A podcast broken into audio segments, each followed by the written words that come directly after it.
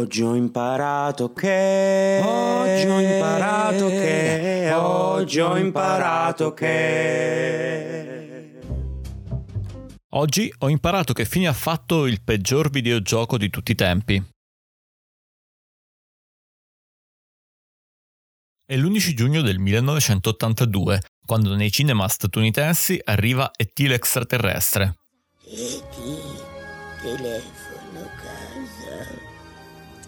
Il film di Steven Spielberg è subito un successo. Nel primo weekend ripaga completamente le spese di produzione, incassando 11 milioni di dollari. In quegli anni, oltre il cinema, c'è un'altra industria di intrattenimento che va alla grande, quella dei videogiochi. Il re indiscusso del settore è l'Atari 2006, grazie al quale la Atari è in attivo per 2 miliardi di dollari e costituisce da sola il 70% dei profitti del gruppo Warner di cui fa parte.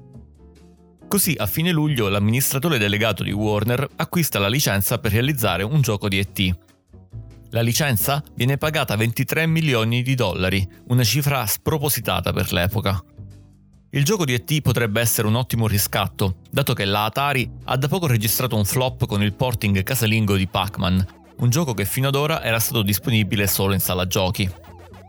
La società era così convinta del successo di Pac-Man da produrre ben 12 milioni di cartucce, nonostante in giro ci fossero solo 10 milioni di Atari 2006. Il gioco si rivela a dir poco mediocre, ma riesce comunque a vendere 7 milioni di copie, un ottimo risultato, ma comunque molto inferiore rispetto ai 12 milioni sperati, con 5 milioni di copie che rimangono ad affollare i magazzini di Atari. Il gioco di ET potrebbe essere un successone, ma c'è un problema. Il titolo per sfondare deve uscire entro Natale e deve essere quindi completato entro il primo settembre.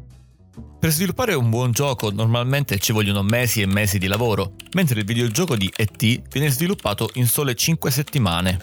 È un fallimento. Il gioco riesce a vendere solo un milione e mezzo di copie, e questo solo grazie al nome di ET, ma ben presto ci si rende conto che si tratta di un prodotto frettoloso e mal riuscito. Diversi esperti del settore lo chiamano senza mezzi termini il peggior videogioco di tutti i tempi. Atari, che aveva prodotto 5 milioni di copie, adesso ha 3 milioni e mezzo di cartucce invendute, che si aggiungono a quelle di Pac-Man e di altri residui di magazzino. Nel 1983 inizia la crisi del mercato dei videogiochi, che non per nulla è nota in Giappone come Atari Shock. La società registra gravi perdite, dovute a una serie di cattive scelte commerciali, a un'imprevista concorrenza e al grande insuccesso degli ultimi titoli. Ma nonostante le perdite, per molti anni non si riuscì a credere a quel che fece Atari. A settembre del 1983 una dozzina di camion partono dai magazzini di Atari a El Paso, Texas, diretti verso una discarica nel New Mexico. Lì gli autoarticolati scaricano migliaia e migliaia di cartucce di videogiochi, tra cui ET e Pac-Man, che vengono sotterrati nella discarica. Per parecchio tempo la società cercò di minimizzare o negare che avesse davvero sotterrato i videogiochi invenduti.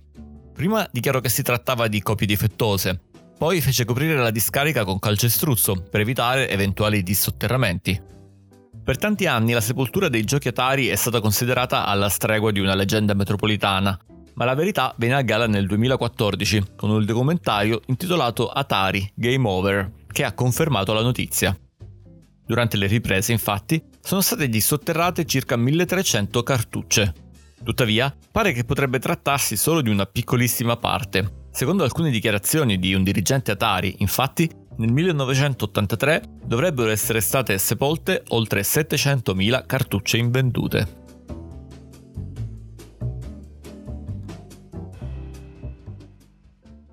Avete appena ascoltato Oggi ho imparato che, un podcast che va in onda dal lunedì al venerdì, in cui in pochi minuti proviamo a raccontarvi delle storie divertenti, curiose o interessanti per tenervi compagnia quando avete giusto qualche minuto di tempo. Ad esempio, mentre aspettate che l'acqua della pasta bolla. E sì, si dice proprio bolla. Oggi avete imparato anche il congiuntivo del verbo bollire.